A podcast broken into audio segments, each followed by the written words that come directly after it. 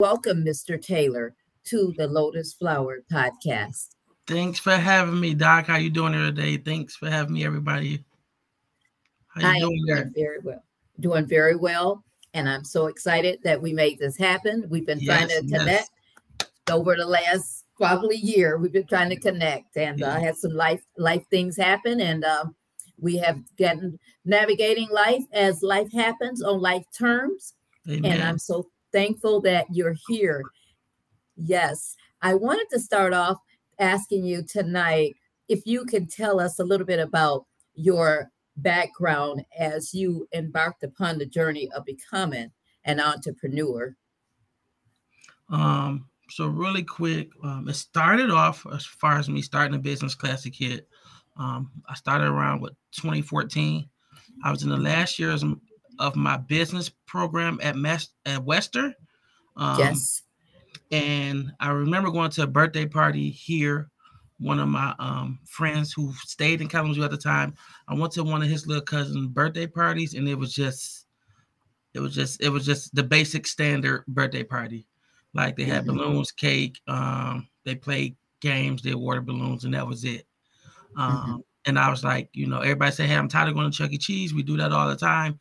So right there, it clicked. I said, I love kids. I've always been passionate about kids. So I said, hey, let me see what can I do to bring a different twist to the birthday scene. You know, and Kalamazoo wasn't served urban like Detroit. It's not a big city. So there was a couple party planners in Detroit that was doing stuff. So I kind of took that and added my own twist to it, put a spin on it, and made it better and brought it to Kalamazoo.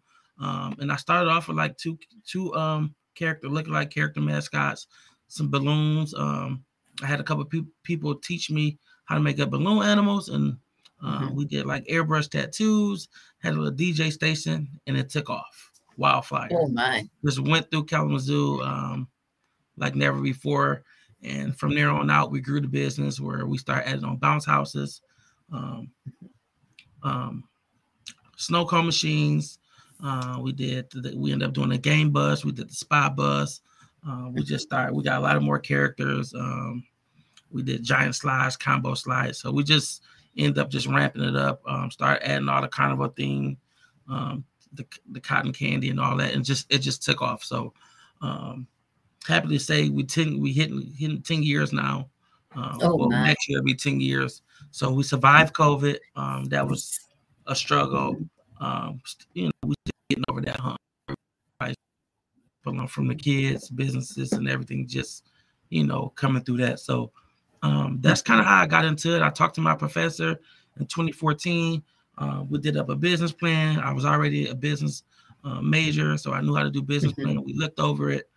Went to the Small Business Development Center at Western, and it took off. I got all the paperwork, you know, when I got my LLC, my DBA. Took off, hitting the ground, running, you know. So end up selling a car, sold a car, because, you know, I was talking to people, and a lot of people just didn't believe in it, and that's okay. So don't let nobody deter you from your dream. So I end up selling one. I sold my car, took that money, got what I needed just to start off, did a little web page on Wix. It was free at the time, and took off like wildfire. Then after that, I'm here in Atlanta, working on going to Florida. So Detroit, Kalamazoo. So yeah, it's been a journey. It's not easy being an entrepreneur. It's not easy. It's not for the weak. It gets challenging. So, you know, but just thank God that I'm still here, still pushing, and still able to, you know, provide for my family and to be able to service the needs of, you know, my customers and their, you know, their parents and the kids and everybody happy and, you know, just to bring something different to the table. Yep. That's excellent. That's excellent. Now tell us a bit about your, since we are talking about this month, about African-American males and highlighting some of the things that they've gone through in their lives and what brought them and made them into the man that they are tonight on the screen. So if we go back to your childhood and all, and we talk a bit about what life was like coming up as a kid, and we've talked a little bit about, you and I, we have known each other for some years now. We talked about a little about the trauma that you experienced yourself, And I want to put it out for the audience. Now, as we share this evening, if there's something that might trigger you as you're listening, if you find yourself in a traumatic event or you have come through a traumatic event and you are triggered by this, I want you to reach out and talk to someone. If you are have a therapist, reach out and talk to your therapist. If you are a person of faith, reach out and talk to your pastor, or just don't sit there in it and cause it to go into some type of crisis for you. Mm-hmm. That's right. So we want to be safe around that. This is a safe space, but we know that things sometimes can trigger people that are listening. Triggers are real. Yes. Yes. And we both are master's level social work clinicians here. And we definitely know, we know the story. We're not just talking it, we walk in it. Yes. Yeah.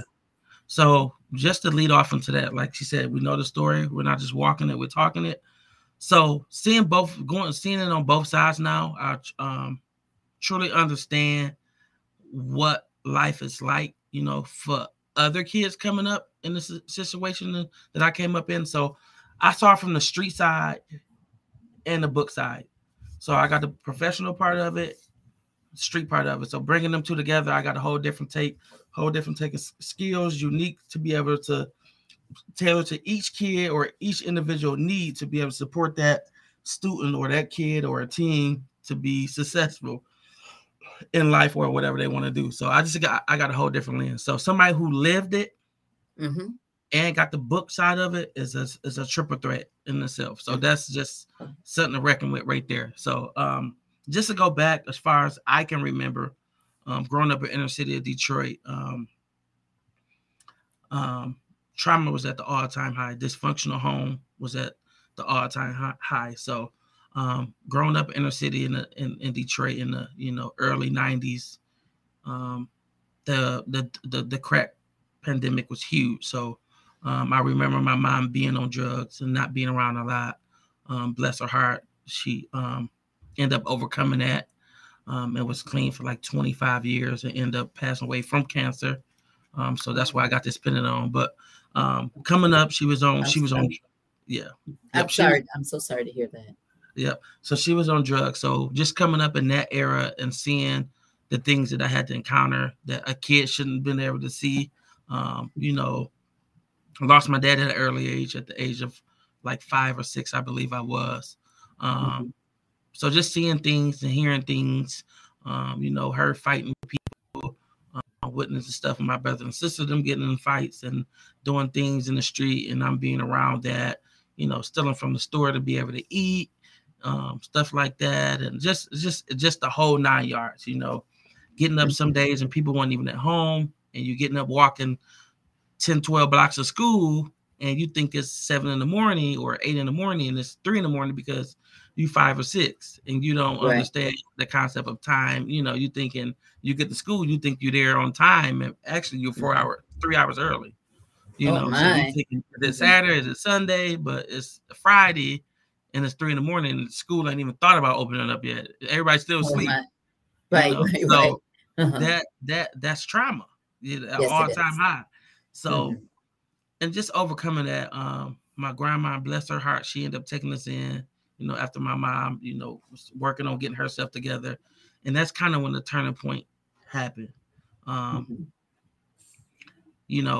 Older, church-based, we went to church every day, vacation Bible school, Sunday school, and she started to install them goals and that getting that structure back, getting us back together with school, and just that love and nurturing, that structure part, and bringing that all back together. So it was 5 of us all together.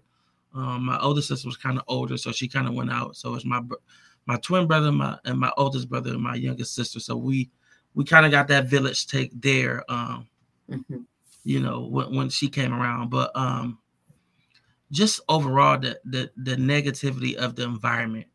The environment is the negative environment is powerful. And yes, you can overcome it, because I did, but I had to go through the struggle. I went through it. So just being in a negative environment, and the things you see here and endure, is tremendous. So, as far as just the childhood part, you know, it was a lot of ups and downs here and there. So, but like I said, I overcame it and, you know, pushed through. So I don't know if you want me to jump further into, you want me to go? Yes. Yes. Okay. And I would like to, once again, for those people that have just joining us, I want to go through and read some of the bio again to set a platform. I see that we've got several people that have just came in. So I want to go ahead and do my due diligence and read that bio. Is excellent. So that's what we're going to take time out and do. Once again, for the audience that have just joined us, I want to share once again the bio of Mr. Devante Taylor, my special guest tonight. He is an alumnus of Western Michigan University.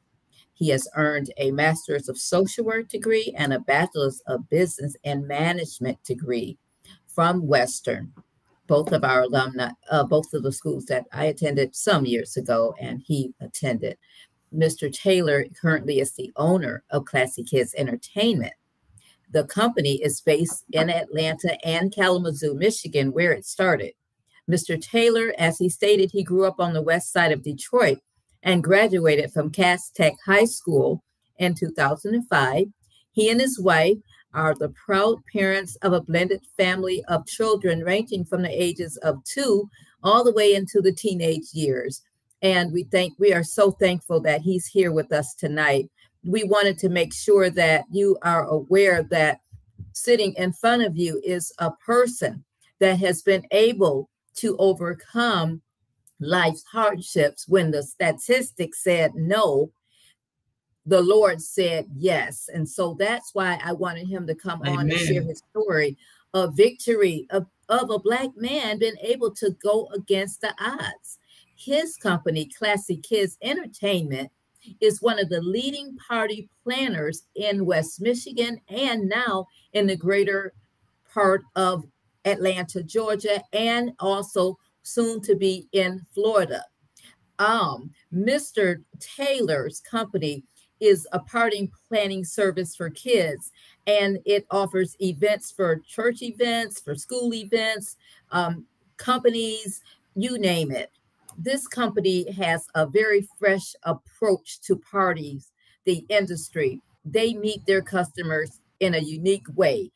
They specialize in the customer's physical, emotional, and developmental needs. That is something to be proud of. And I just want to, before I bring Mr. Devante back on again, I want to point out that he was able to overcome these obstacles in life because of a solid educational background. He learned how to invest in himself.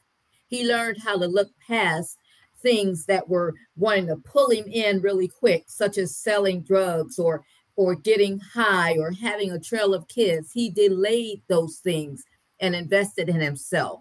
He learned how to accept the mentorships of others around him. And then he gave back by mentoring other people. He has an entrepreneur spirit. He is an overcomer.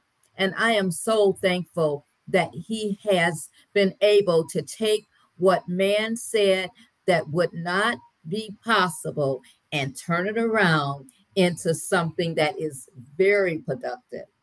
And it took a lot of hard work, and it's still taking hard work, but hard work is where it pays off at. And I believe anything that comes too easy to you actually leaves out of your hand easy as well. Really fast. Yes, it does. And so, and when you talked a little bit about the trauma as a kid growing up, there are some men that are sitting and listening to this now that experienced trauma growing up, but they didn't come out to be the man that you are. They actually were swallowed up by all those negative circumstances. They weren't able to get beyond that. So what was the key that brought you out of that trauma and made you want to go ahead and see the larger scale of life? So with me, I actually been working and studying this. For me, it was an environment change, changing my surrounding, changing my environment. You are who you hang around. I know we hear a lot of people saying it, from T.D. Jakes all the way down to Eric Thomas. I listen to a lot of motivational speakers, and we hear that a lot. You are who you hang around. You can tell who people are, or your friends, the company you keep. So I just changed my environment. So going 2 hours away, being on Western Michigan campus due to a positive role model. My brother, my oldest brother, he ended up breaking that generational curse. First ever who go to college, graduate. So he set that foundation. Did leave, so we got a little wild, me and my brother, because he went off to college. But like he said, he got himself together. He came back. That's where that positive role model come in at. So he came, pulled us out, and I was down there acting the fool. I was acting the fool. So, yeah. So he put us out, just breaking that generational curse. So he took the lead to doing something different. First in the family, ever in the family to graduate, where he started motivating other people throughout the family to do stuff. So I was the second person to follow my oldest auntie. She ended up graduating. So it's just us three, unfortunately. But that's where we started that line with our kids, you know, and keep it going. But yeah, that positive role model. So he put me up to Western. I was around 2 hours away outside of Detroit, around a positive group on a positive campus. And I never thought about having a bachelor's degree. Never thought about starting a business. Like I said, obviously people was giving me drugs to sell. I was selling weed. I was getting the shootouts, doing this, doing that. So the whole nine yards, but that's what the environment had to offer. So we didn't have no positive role model. We saw the neighborhood drug that was riding around in the Benzes, and that's what we wanted to do. So we didn't have, you know, so once I got on Western campus, I started to see different things and meet different people and just start to hear people want to be something in life other than doing this or doing the negative things. So people talk about being doctors, lawyers, entrepreneurs. So if you're around these type of people, you know, they're going to rub off on you after a while. Like if I'm sitting in the neighborhood in Detroit, after a while, you know, and it's people who's in the inner city who came out and doing awesome, you know, but for me and my mindset and my family, how we work, I had to get up out of there.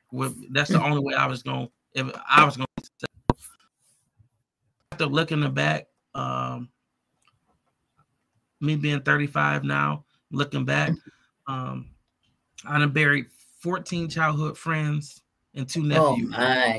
You can just imagine what that have the impact. So it's over 30% of my childhood friends, 40% really we could say childhood friends, and two of them being my nephews, my sister oldest ones, one at 15, one at 21. So just looking back on that, and just to give you a picture of what we was dealing with, what I was dealing with, and what they dealt with. So social media and these rappers influence at an all-time high.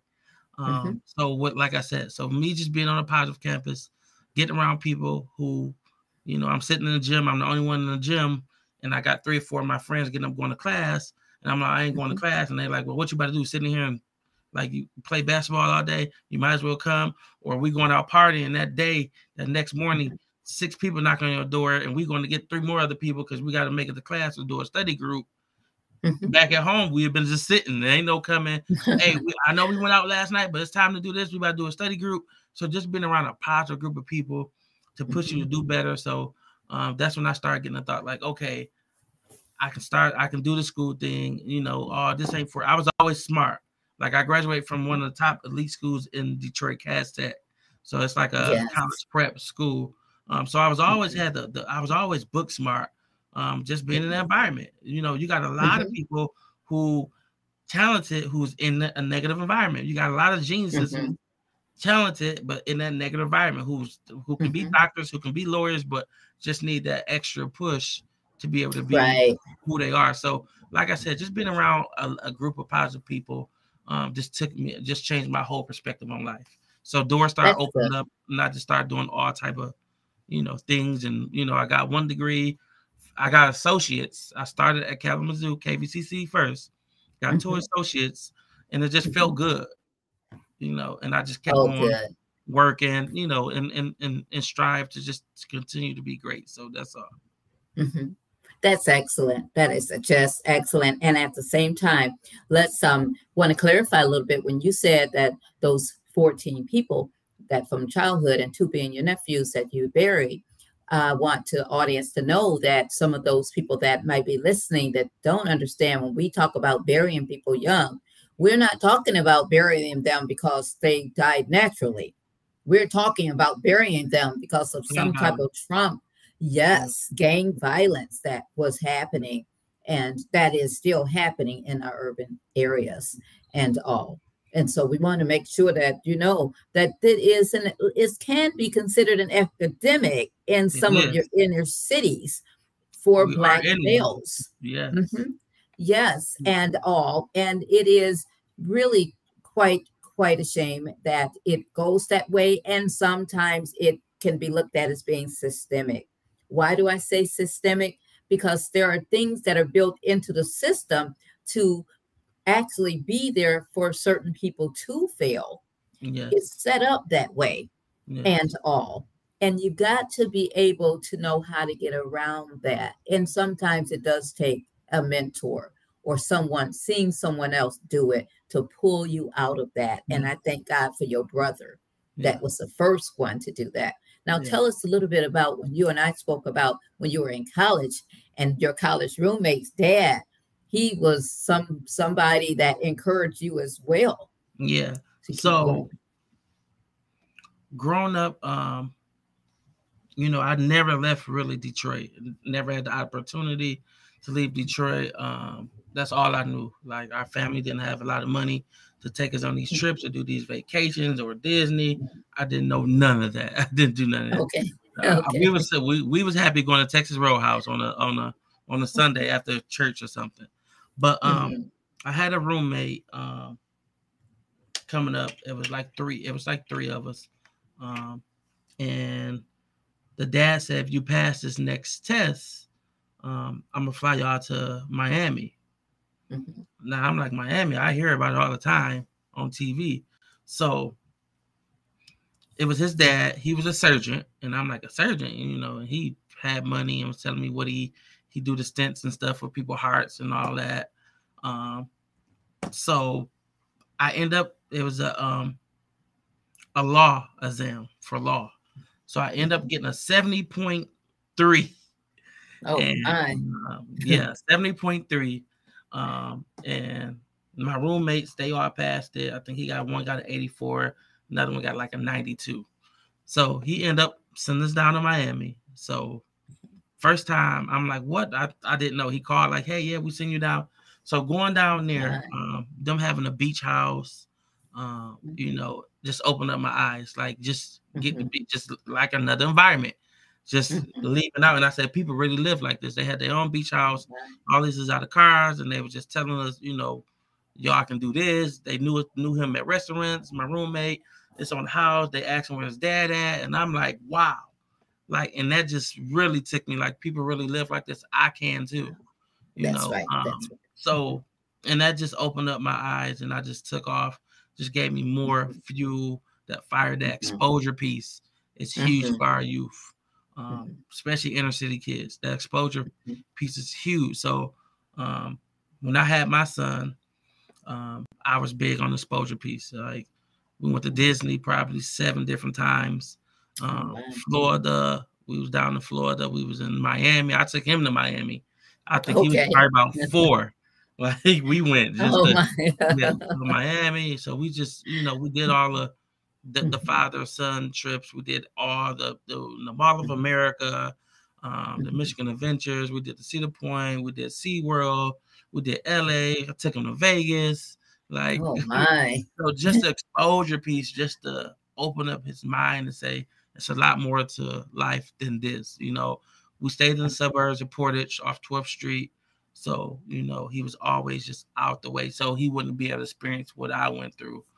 Just trying to shield our kids the best we can and, you know, preparing for the world. So the exposure piece is huge. The exposure piece. So me getting the exposure, going to Miami, seeing different things, people living like this, opened up my eyes where, you know, me coming from a family where houses, 2 bedrooms and, you know, apartments and projects where I know a lot of family members stay, where now I'm in a $500,000 house with pool, outside kitchens, and, you know, 6 bedrooms, huge front yard, you know, 2-car garage, wraparound drive. Like, I never imagined me being, you know, that far. And that's just, you know, and I'm young still. I'm 35.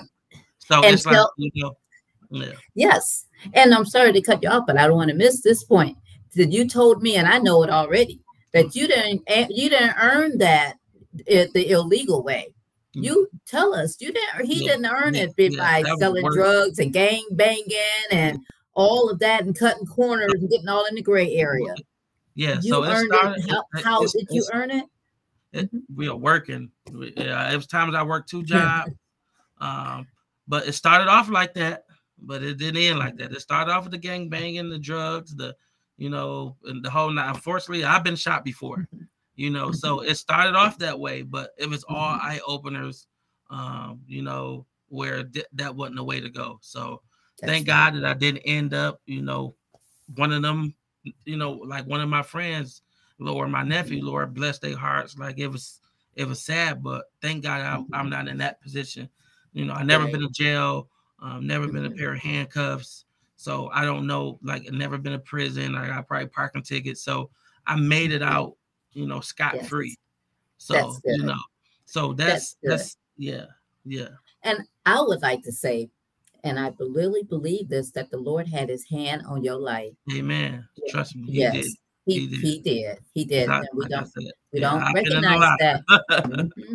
We don't recognize that when it's happening. You know, you may be familiar with this poem, Footprints in the Sand. And it talks about how when we're walking through the sand, there are times that we get so tired, we want to give up. And we just want to fall out and faint. We're just so tired of life and all the stress. But something happens that's carrying us. Yeah. And that's the Lord carrying us at those times that we don't even realize it.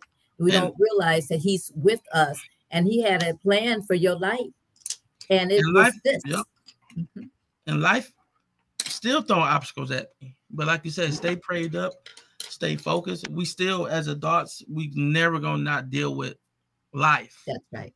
Mm-hmm. Life throws, you know, boomerangs at us, throws stones, sticks, whatever you can come up with. That's life for you. So, I'm dealing with things. You know, I might deal with things 3 years from now. I'm dealing with things from last week I'm dealing with tomorrow. Never know. So at the end of the day, like you said, it was nothing but God intuition. Like, I never got that mindset of like, I don't want to do this. Like, I never got into the drinking. I never been drunk or high a day in my life. I don't know. I never did. I never liked the tattoos. I just didn't get into it. You know, like, I just, I don't know what it was. Not like I just never got into it. So like you said, it probably was that person where it can be like, hey, you know, this is a role model who this, who did go through this, who been in it, who was gangbanging, but look at him now. He's been shot. He done lost friends. So I think it was just like, I can tell my story to help somebody else. So like me and Sonia Bernard, I know you know her, like the book is long overdue. Where we're working on don't become a product of your environment, you know, overcome obstacles. So that's something we need to continue to work on to push that so I can get the story out there. Like you said, to help other people to understand, you know, not to give up. Like, you know, it is a light at the end of the tunnel, but without a mentor, I would never knew this was possible. Without somebody else stepping up and taking lead, none of this would never been possible, you know. And I know people, you know, my brethren have reached out to people, and I have to pull them up to try to do something different. And sometimes it's just, you know, people got different takes and different, you know, understanding on life. And like you said previously, some people take this path and some people get swallowed up in it. So, you know, it's all at the end of the day what you want to do. But I like this right here, this podcast you do every Tuesday is amazing, where it gets that message out so people can understand that other people deal with stuff like this, and maybe it's not too late for you, you know, to turn it around and to push forward and be whatever you want to be, to put, you know, just got to put your mind to and keep pushing forward and stay prayed up. That's the key. Yeah. You know? Yeah. God is real. And like you said, you need to seek him out. Like Doc said, anything that you feel like you're dealing with, reach out. Talking is good. That's the best way. That's the best therapy. I right. was coming up. I had to do therapy, even just dealing with stuff from childhood. Like we got childhood trauma. I did a whole 15-page paper on this. Like, you know, trauma does follow us into adulthood where we're not able to perform for our wives, for our kids, for others, or be that beacon or role model for others, because we are dealing with insecurities or different obstacles from our childhood where we're shielding ourselves and not giving all of ourselves. So, yes. And then did I hear you say that you did therapy? And the reason I'm saying that is because so many people under the sound of our voices, especially Black and brown people and Black men in particular, are against therapy. They think that that's only for people that are crazy. And I don't use those words. That's not a word I even like using. But you say you were one of them. So tell me a little bit about that. I was one of them, and I was one of them because we heard it coming up. Like you said, we all heard it. These people don't care about you, or this Caucasian or white person don't care about you. They don't want to see you be successful. We heard the whole thing, you know, the whole 9 yards, or even like ain't nothing wrong with you. You need to go to the doctor. I know a remedy for that. I know this. So it goes back to where we're not even taking care of our physical health. You think, and let alone our mental health. So and like I said, it goes back to that, but. Once I got in school and started researching and seeing and understanding where we're doing case studies, where real life people are doing case studies and case notes, and they got case notes that go back from 1989 where this situation happened to now a kid who's eating this and dealing with this, who we got, it's a whole different, it's studies. So I started to see, hey, this is real, and this is mental health is real. It's real. So that's when I took it serious and I started saying, hey, this is why I'm doing this. So I had to self-reflect and understand of how I was moving due to past experience from my mom not being around, you know, losing my dad at 6, you know, so that rate trauma in itself, you losing 14 friends, 2 of them being my nephews. Like I had to sit and watch my sister deal with this. That was tremendous, you know, where one of them was up here in Kalamazoo trying to do different, staying with me. Had them going to Central because somebody pulled me out. So I was trying, and it just, you know, and the devil constantly was busy, and it's just sad. So trauma. Yes, it is very traumatic. But I want you to know that you and the audience to know that I have a therapist. When my husband passed really quickly, and the kids and I first started grief counseling in Kalamazoo before we moved to Raleigh. But when I moved to Raleigh, reached out and got a therapist so that I could process some of the things that I was going through and all. And it's very, very helpful. Very helpful. Doesn't mean that you're crazy. Doesn't mean that you're weak. Doesn't mean that you're not a strong Christian or a strong woman or any of those things. It means you are a strong person. It's if real. You reach out and get the help that you need and all. We are both master's level clinicians, and we're telling you to get the help that you need. And I want to encourage the men to get the help that you need. It doesn't mean you're weak. It means you're strong and you'll be a better person, because those things will bleed over to your family. They'll bleed over into your work. They'll bleed over into all types of relationships. And it also can result in premature death because you'll be so stressed, anxiety, and all of that can get into you. As Black people, we carry our stress and our anxiety and all that inside of our bodies. Yep. Especially Black men. Black men. And to touch on that real quick, Doc, before, you know, we get too far in depth, like you said, Black men, we are so prideful. And we know, to touch bases real quick on back, we heard coming up, you shouldn't cry, you shouldn't be emotional. We heard that, oh, you better not cry, or go back out there and be a boy or be a man. That is all not true. It's okay to be emotional. It's okay to be emotional intelligent. It's okay to express ourselves. Let the pride go. Your manhood will not be stripped away from you. Talk, communicate, express yourself. Don't bottle it up, because like you said, that'll be a ticking time bomb. Process processing our emotions, especially doing the, you know, do the things that we're not dealing with from past events, past relationship, past problems, health-wise. Talk to somebody. Like, please don't. That manhood part, I was there before. That pride, that, oh, you shouldn't cry in front of nobody, that is all BS. I'm gonna say it firsthand. Talk, like she said, stress can kill you. Yes. You up there trying to be Superman, that is a made-up comic book character. Right. You have to take self-care as real. And you have to be able to sit down and process and go through things and make a plan and goal set and knock them down one thing at a time. And if you stumble, express. If you got a wife, if you got a girlfriend, if you talk to somebody and let them know, find you a mentor. Hey, this happened. This ain't going right. I don't know if I'm gonna be able to afford this. I might have to move back here. I don't want nobody thinking I'm broke, or I don't want nobody thinking I'm this. It's okay. Because now you know what you got to do. You go even harder. I've been there. I did it. I done sold cars and sold this and sold that because I saw a bigger picture. You know, right now I'm thinking I'm about to sell this and this because I got to get to Florida. I got all these locked down, but let me sell this, let me sell that so I can get down here. It's all year round. Where I'm at in Michigan, not all year round. So I'm losing money 6-7 months out of the year. So, okay, let me sacrifice this and this and this. In 2 years, I can get 4 of those now. So everybody not thinking like that. So now I think like that. Now I understand and see that. So the pride part. So think, process, talk, communicate, open up. And you'll feel so much better and take you so far in life. That's right. In the chaos, there's so much noise that goes on in our minds. The noise will quiet down. We can't think about the things that you're talking about, those larger thoughts, if you have so much noise racing around in your head to the point where you all clogged up and you just like a smoke-filled room, you can't see your way clear.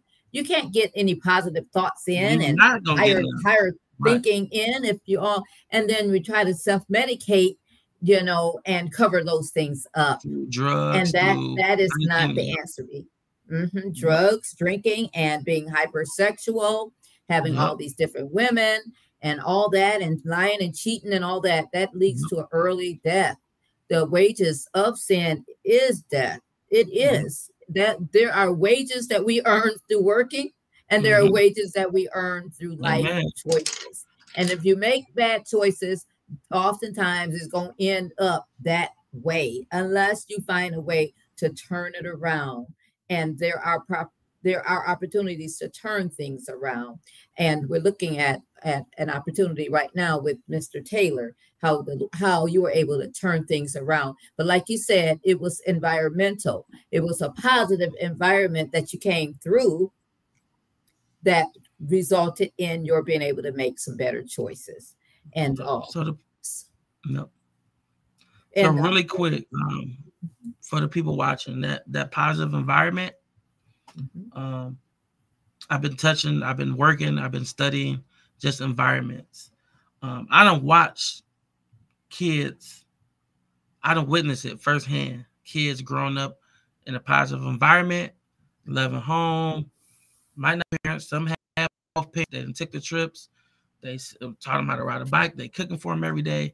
And I saw them go to a negative environment and it changed their whole perspective on life. So it worked both ways. And I done witnessed it where they went from being an architect and want to be a doctor to now they want to be rappers and basketball players. So I done watched it firsthand from both lenses destroy somebody who would have loved with me. I would have loved to have that coming up.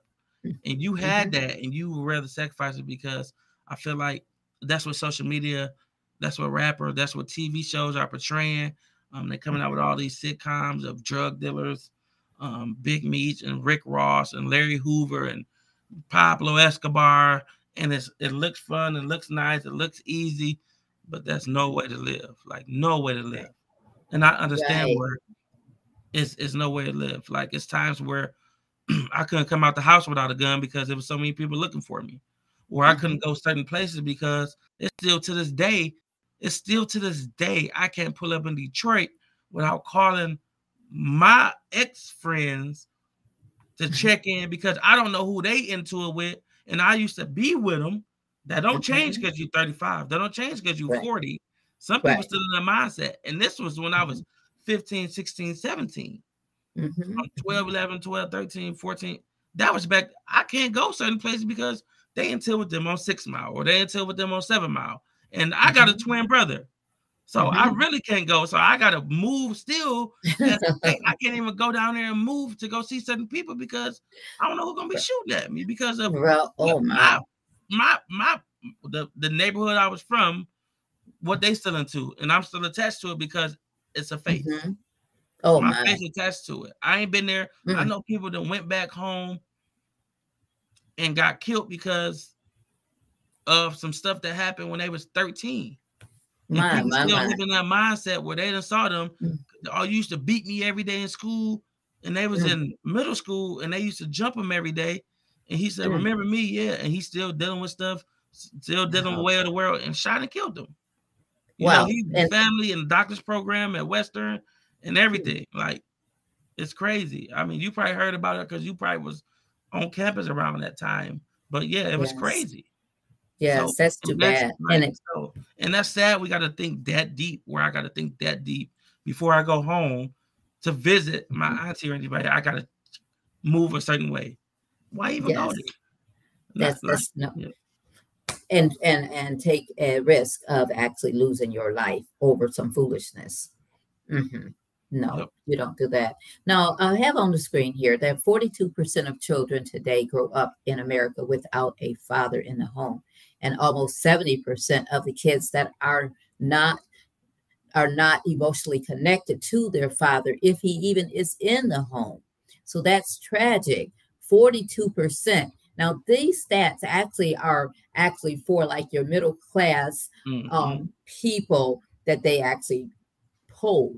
They don't really take into account the stats that are for Black and brown people. Imagine those stats would be even higher if I would have pulled that with people not in the home. And then if your dad is there, he may be a person that just isn't emotionally attached to you.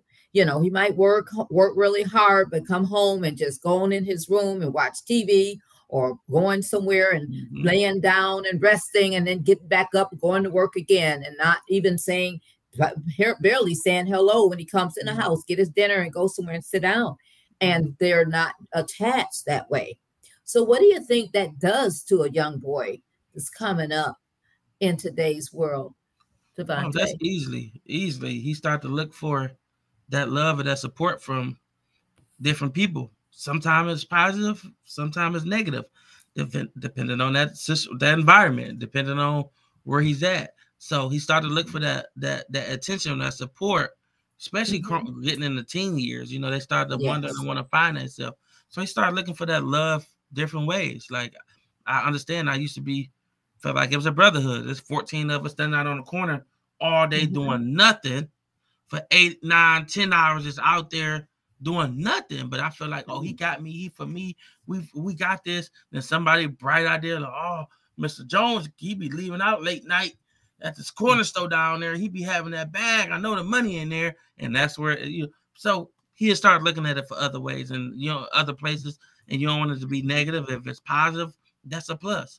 But they will outsource and start to find themselves and develop that manhood, that, you know, that understanding where as a father, if you active, you can kind of steer that. But at the end of the day, they got their own mind, their own take on life.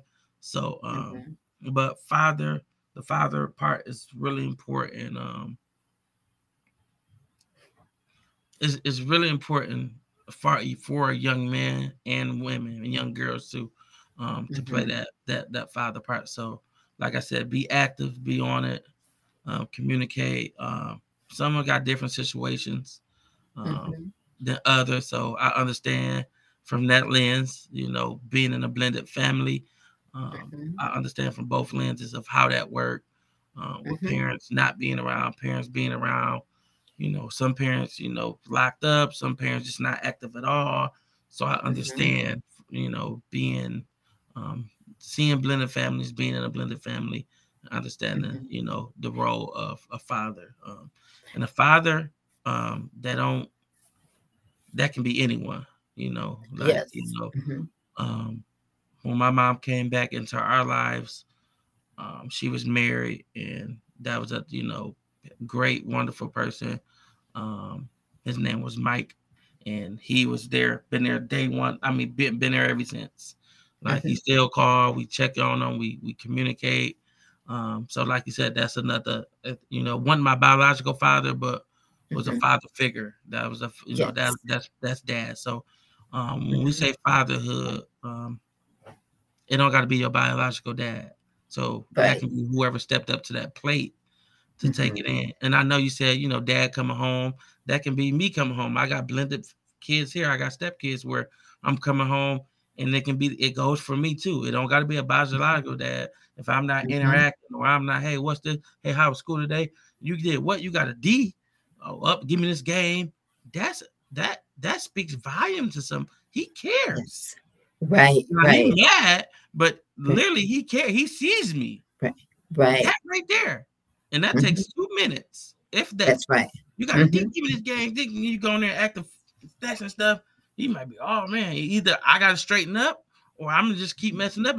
But that right there, see that I say somebody care about me. Somebody love me. Right. They probably can't see it, but it's going to resonate down the line. And that's what the development part come in at. That's where you interacting with them, you doing your part as a father figure or a biological dad, stepdad, plays that role where these young boys grow up to be men, where they won't have to go through the things I went through, or go through the things certain other people go through, because we're doing it the right way. Not by the book, by the book, however we want to do it, but doing it the right way where we're engaging, we're understanding, and we don't speak and we don't talk enough and love the importance of each other enough to be able to come together and discuss these things with men or women.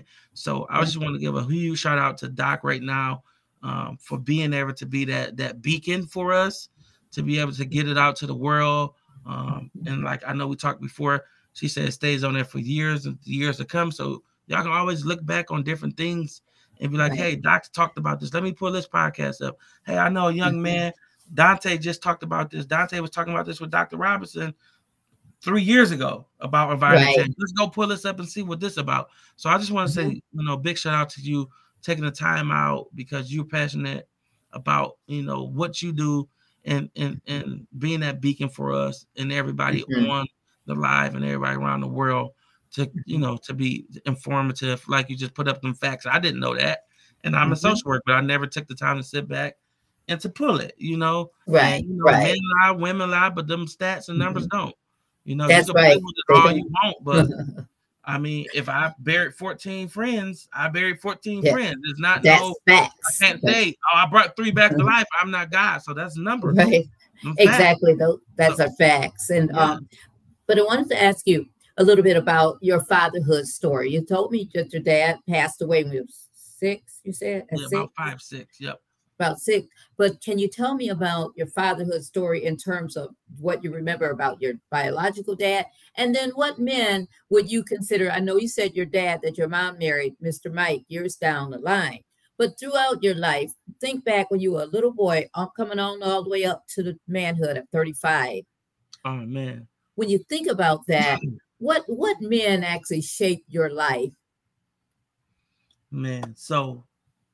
My dad was amazing. I mean, as far as I can remember, that was who was there 100% of the time. He had us attached to his hip. Like, I remember he was back in the day, I don't know how old people is on here, he was a jitney. I don't know if you guys know what a jitney is, but a jitney is a person who goes up to the supermarket, and people who walk from, you know, home to the market, he'd give them a ride, put their groceries in the car, and he'd drop them off. It was like a cab before a cab. But he'd sit at supermarkets, and a lot of people will come up. Instead of you paying a cab fare, he'll drop you off, and, you know, you pay half the price. So that was his hustle. It was just in him, you know. He was retired from Ford at the time. And, you know, to put it out there, my dad was a lot older than my mom. Like, I think she was like 23 and he was like 62 or something. Like, he passed away when we was like, I think he was like 72 and we was like 5. So you just do the math there just to think about it. So he ended up having a stroke. A year before that, he had a heart stroke too, and he was in a wheelchair. So we was helping him get around and stuff, me and my twin brother. So yeah, as far as that, he was awesome. He was there. He cooked for us. I remember his good cooking and everything. He took us to the park and stuff. We went to Dunkin' Donuts every morning before he dropped us off at school. So them type of things. I mean, he was awesome. And I remember Pierre's day, like getting us big wheels, putting them together, you know, and he was a lot older, you know, he had a cane. He'd go get my cane and, you know, you know, they call him T. Taylor, Pimp from Chicago. Well, I didn't do nothing about that, but they, you know. Was he from Chicago? He was from Chicago. Originally? Okay. Yep. Chicago, yep. And like, I think it's 20, he had like 3 different wives, and it's like 21 of his brothers and sisters. So I got nephews that's 55 right now that, you know, he's calling me uncle, you know. Wow, so I'm 55. Yeah, they're 55 and I'm 35 and they calling me uncle, you know. So you got to think about it. He died when he was 72 and I was 5. Yeah. And that's 30 years ago. So you do the math right there, you know, that's 102. Right? Yeah, that's so you can think about his kids already had kids that was 30 when I was 5. That was 25. So yeah. And they called me uncle. And I was like, they was like, that's your uncle. I remember, and I'm like 6, 5. And they like, you know, I'm uncle. No, I'm like, no, I'm the uncle. And you, they're like, what? But yeah, you were coming up after that. When I went with my grandma, I had Uncle Steve. And just, like you said, the man just come around, just shaped me. He taught me how to change the tires, cut the grass. So my aunties, my uncle was all on one block with my grandma. They had like 5 houses. It's like a little hub. They had my grandma and her, all 3 kids stayed on the same block, next door to each other. So it was the guy who bought the block, and they end up, you know, getting 4 of the houses, renting them out, and my grandma ended up buying hers. But so it was like a little community. So we had that structure, you know. My uncle taught me, he worked on cars, taught me how to cut the grass, you know. My grandma had us turning over flower beds, gardens, ironing curtains. So, in that, we had another uncle on my dad's side. His name was Slim. He worked on washing machines. He had an appliance company. You know, he did out of his house. He built a little a big storage building. He worked on that. So we used to go with him to make extra money when we was like 8. So he was teaching different types of wrenches and ends. So that just built, you know, character. That just built, you know, stuff in my arsenal, my tool belt. And I think back, then my stepfather, Mike, came around. He's been around going on 25 plus, probably now about 20 years now. Yep. He was hardworking. Different lens. I got my glasses I can put on. Different take. Different take. So he was white. So we was all looking like, girl, you can wear my character white, man. And, you know, and so he was white, and he came, and we was like, what is you doing, girl? But, man, built a relationship like never before. That's good. You know, I remember I was cutting up, like I said, in school and stuff, and he came one day, they was like, hey, you know, I was the knucklehead in school. Your probation officer here, Dante. And I'm like, huh? They're like, no, that ain't. I'm like, y'all trying to be funny, like, you know, So he shaped us. He was hardworking, had a transportation company, and he worked for Detroit Rescue Mission, where it was like a ministry. But like with that right there, just shaped me into who I am today. My wife says it today, like the washing machine went out. I went in there, broke it down, fixed it with no problem. I was doing this stuff at 8. Water pump went out on my BMW. I'm sitting out there with my uncle taking motors out cars. You know, at 12, 13, 14. They want $2,600. I changed the BMW, and I got the money to do it, but they talk about 3 weeks. I'm like, now I got to change it. So I'm sitting out there changed, took a whole motor apart, put the, you know, and put the pump, water pump back in there and everything with no problem, you know. Wow. I'm out here planting flowers all around the house and, you know, edging the grass and going out there watering it. And, you know, what flowers come back every year, what's seasonal, what's, you know, and seasonal flower. And lady across the street, like, how do you know how to do all this? And I'm like, well, you shouldn't even water your grass until the sun go down, because so it won't burn. And it's just from all these people shaping me and molding me. And you don't get that. That's like one in a lifetime to get somebody. My auntie, like, you know, to get away from the, you know, from the dads, you know, she was an interior decorator. I decorate a house where you think a woman did it. Like, you know, so, you know, I'm good at decorating. So it just, that's good. Just, you know, well-rounded. And like you said, them role models. Then I, you know, I had my brother who pulled me out of Detroit, where I started getting a little out of hand, started getting a lot of shootings and started, you know, selling drugs and all type of stuff.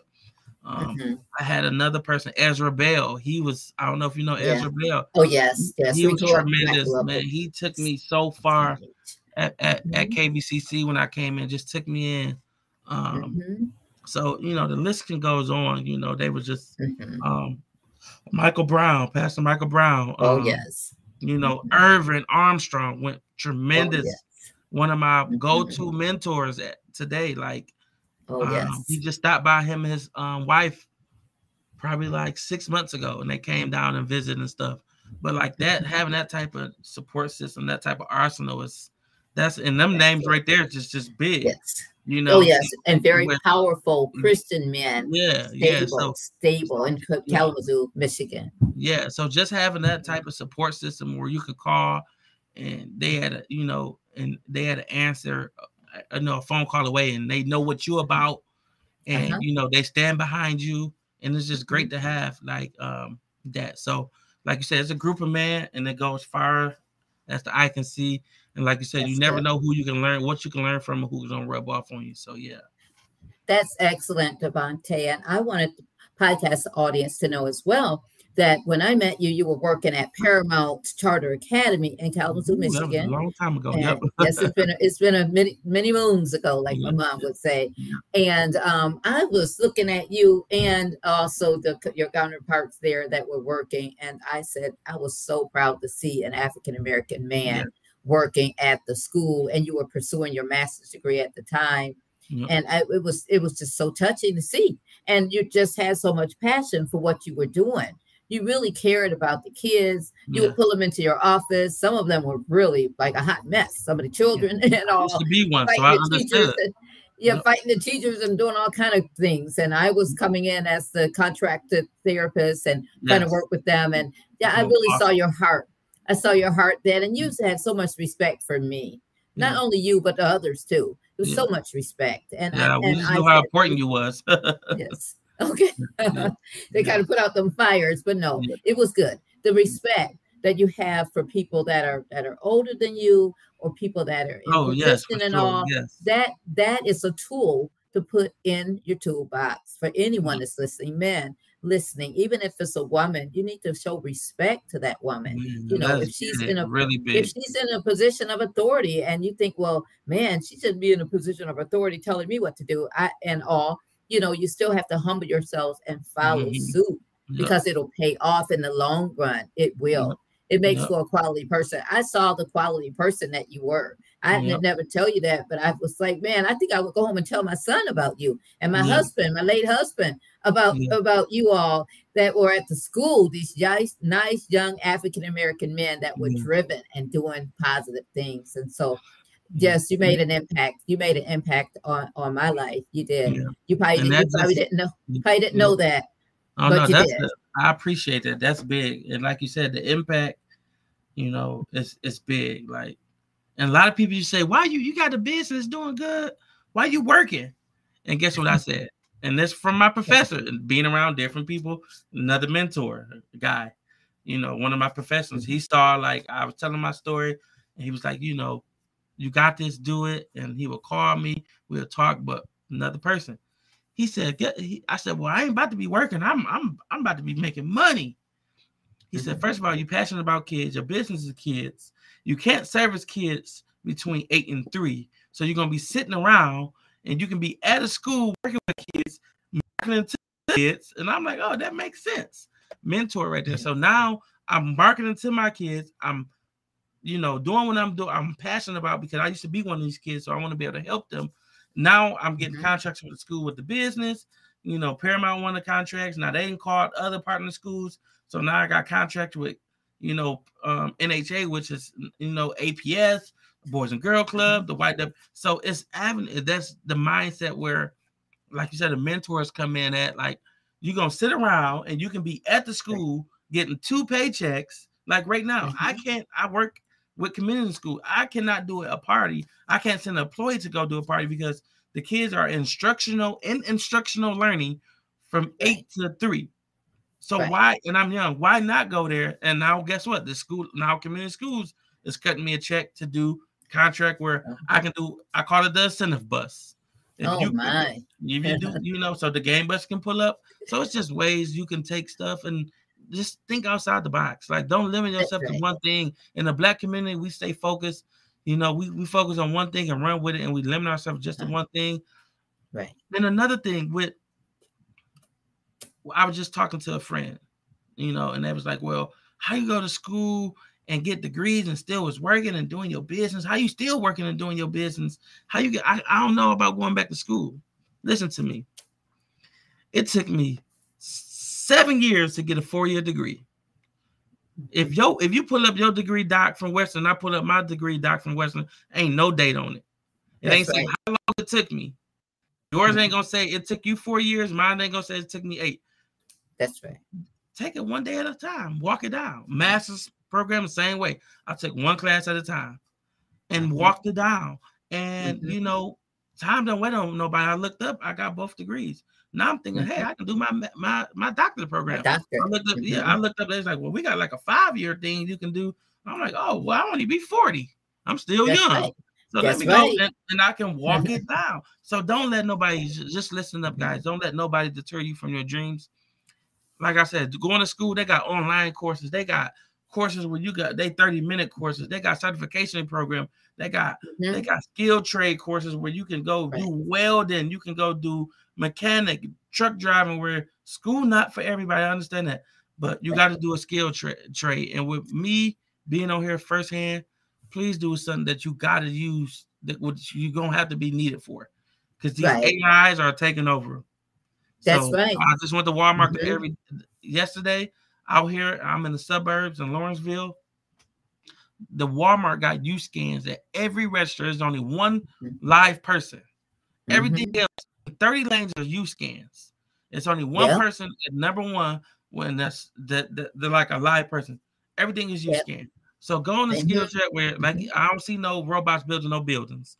I don't see no robots painting. I don't see no robot. Like, so just think about that, because we don't say this to each other. Like, start thinking about a skill trade or go back to school and get a profession. That's huge. So, yeah.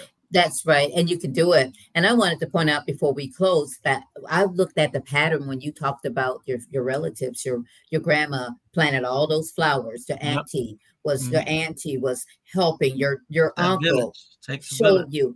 And you caught on to that stuff as a little boy. And it shaped you to be the man that you are now. It gave you those that entrepreneurship type of mind that you have. Those things you didn't realize that were happening at that point. But I believe those things were building you up for who you are today. So there's nothing wasted. So people that are listening, and young boys and fathers that are raising up your kids, or someone that's coming up in an environment that may be not as fruitful, don't think that, you know, your back is against the wall. You'll never get out of that. You know, God says in his word that all things work together for the good. Everything you're going through, there's like a circle. It's going to come back around and connect together. So don't quit and don't give up. And also, you talked about the book. Yes, Sonia Bernard Holland, she actually is the person that has helped me, the editor, with all three of my books. She's helped to actually get those out for me, as well as a set. Oh, yes. As her husband has helped with my set of emotional regulation flashcards. Just a wonderful person to be working with you on your book. And I heard you say about going to that doctorate degree. And I want to encourage you on screen. You got to do it, Doc. Got to get that doctorate degree. Just pull it down. Like you said, walk it down. Take those 5 years, 6 if you need. Right. And do it. You can. You can do it. Yeah. I see it on screen. I see myself calling you Doc. I can't fight with you on that one, Doc, because I got a Doc in front of me. That's right. Doc, Doc. That's like that's what we're going to be saying on the next podcast, so right? Call us Bugs Bunny. What's up, Doc? That's right. That's right. That's right. Yes. Is there anything you want to share with our listening audience before we close out the podcast, maybe that you didn't have a chance to share? I just want to say, stay encouraged, stay focused, self-educate yourself. If you don't know something, educate yourself on it. Don't be scared to, go out and do something different. Take a hold to our youth. We're losing our youth at an all-time high, especially in these inner cities. So just be that role model, that beacon, to our youth. Like, you understand what we dealing with our youth due to the rap music and the lack of positive role models. So, you got to come off a little, humble, right. Everything is threatening or they defensive to youth, but just take a hold of our youth, man. It's like, the crisis at the all time high with that. And stay encouraged, stay focused, stay on task, and be all that you can be.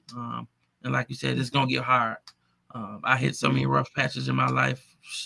I won't even know where to start at. And it's only you and God who can figure it out. That's who you need to put ahead of your life. Then you go from there with your support system. And people say, I don't got support system. Reach out to an outside person, like a therapist. That's a support system. Dr. Robert, if you don't know her from Can of Paint, it's the first time coming on here. Her information, I'm pretty sure in the link or the bio, you can message her. That's the support system. So, yes, that's all. Yeah. That's what it starts. Thanks for having me, Doc. I appreciate you. You're amazing. She came through me for numerous occasions. She came through for me. And that's a whole nother story, but yeah. So thank you, Doc. Continue to be great. Continue to be amazing. This podcast, I love it. I be sitting in the bed 3 in the morning, going back, watching them. That's good. So, that's good. Yeah. And that's what we want. Yep. Somebody's coming through that night and get some encouragement and all. Yep. I highly respect you and appreciate the man that you are. And thank you so much for all that you do and being such a selfless person, giving back. It's not, you're making good money, but it's not all about the money. That's not what it's all about for you. Because if it was, you would have said, okay, I'm gonna go ahead and just do this business, forget the other stuff. And all of that. And thank you for being a father and a wonderful husband and a community member and all that you are and a lover of God first and foremost. Thank you. Thank you, Devante. And I'm going to call you Dr. T. Dr. D. Taylor. Dr. Taylor. That's right. Dr. Taylor. That's right. And hey, if you need any help with that dissertation or the committee or any of that, just reach out. I got you. Just reach out. I'll be able to help you. The internet makes things real. Although we're in different states, but we're both in the South now. Yay for the South. But we're on the internet, so just reach on out, and I'll be whatever I can do to help you. I'm here. Got you. Okay. Well, thank you again.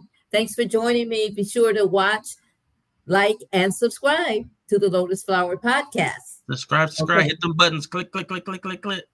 That's right. All right. Well, good night and thank you again. All right, guys. God bless. Yep. The Lotus Flower Podcast. Once again, our special guest tonight was Mr. Devante Taylor.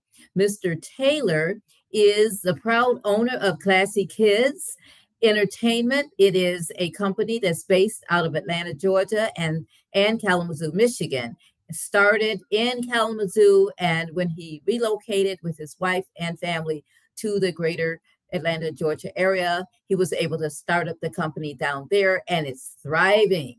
And he also is working toward moving the company into the Florida area as we speak.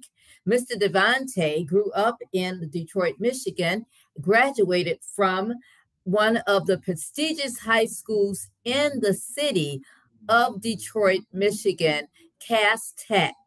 And from there, he was able to get a scholarship for football and attended Western Michigan University, where he actually earned his associate degree first at a community college, then matriculated to Western Michigan University, where he earned a degree in business management. Then he also pursued his master's in social work degree at Western, graduating from the School of Social Work. He is currently a business owner, as well as an entrepreneur, as well as a community organizing member that helps urban youth. He is driven and motivated. He and his wife are working on their first book to be released very soon. He's also going to be pursuing his doctorate degree, and we are so proud of him. Mr. Taylor is proud to let you know that he came from humble beginnings. He came from beginnings that were meager. He came through hardship, poverty, came through watching his mom being on drugs. Although the Lord bless her soul, she was clean and sober for 20 plus years before she passed of cancer. And we thank and praise the Lord that instilled in him was a village of people around him that poured into his life, and he was pulled out of that impoverished situation into an environment at Western Michigan University where he flourished and became the person that he is today. His company, Klassy Kidz, has a supported full rating of 5 out of 5 stars from service providers. Mr. Taylor knows how to get around negative situations. How does he do that? By taking advantage of a solid educational background, by learning to invest in himself and in others, by actually having mentors in his life and being a mentor himself. Mr. Taylor does not succumb to microconceptions and negative beliefs. However, he takes those beliefs and he reframes them into opportunities. I am so happy tonight to let you know that Mr. Devante Taylor is a friend of mine. We were working together at Paramount Charter Academy in Kalamazoo, Michigan, some time ago, where I was a contracted mental health therapist at the school, and he was a behavioral specialist at the time, working on his master's degree and actually owning his company at that point that was flourishing at that time. And once again, we are so happy to have Mr. Devante Taylor as our special guest this evening. Be sure to join us the rest of the month for Meaningful Conversations with Black Men, every Tuesday, 7 p.m. Eastern Standard Time, streaming live right here on the Dr. Pamela Robinson Facebook page and on the Lotus Flower YouTube channel. Yes, join us. Be sure to like, comment, and subscribe to the Lotus Flower Podcast. In doing so, each time the episode airs, you will know about it because it will drop right into your inbox. Now, throughout this month, we're also honoring the memory and the legacy of my late husband, Reverend Curtis L. Robinson Sr., who's resting in the arms of the Lord. We are so thankful for the man of God that he was and for the wonderful husband that he was to me over 11 years. Dedicated in the memory of my loving late husband, Reverend Curtis L. Robinson Sr., the Lotus Flower Podcast. Yes, and thank you once again for joining us this evening as we come into your homes, into your prison cells, into your schoolrooms, into your nursing home, into your cars, into your workplace, in your bedroom, 3 in the morning, watching or listening, wherever you might find yourself. I am so grateful that you counted it not robbery to join us this evening for the Lotus Flower Podcast, streaming live once again on the Dr. Pamela Robinson Facebook page and on the Lotus Flower YouTube channel, as well as streaming wherever you find your audio podcasts. Remember that there is always hope. Hope. What will you do so the future will be better than the present? Hope. The Lotus Flower Podcast. Be sure to join us again next Tuesday evening at 7 p.m. Eastern Standard Time. Now, I'm going to look forward to seeing you there. Don't just tell me that you're going to join me and then don't do it. Make sure to join me next Tuesday evening for what? The Lotus Flower Podcast, as we do what? We talk to African-American men about empowering and impactful stories that will change your life. Thank you so much. I'll look forward to seeing you again next Tuesday evening, 7 p.m. Eastern Standard Time. Bye-bye for now.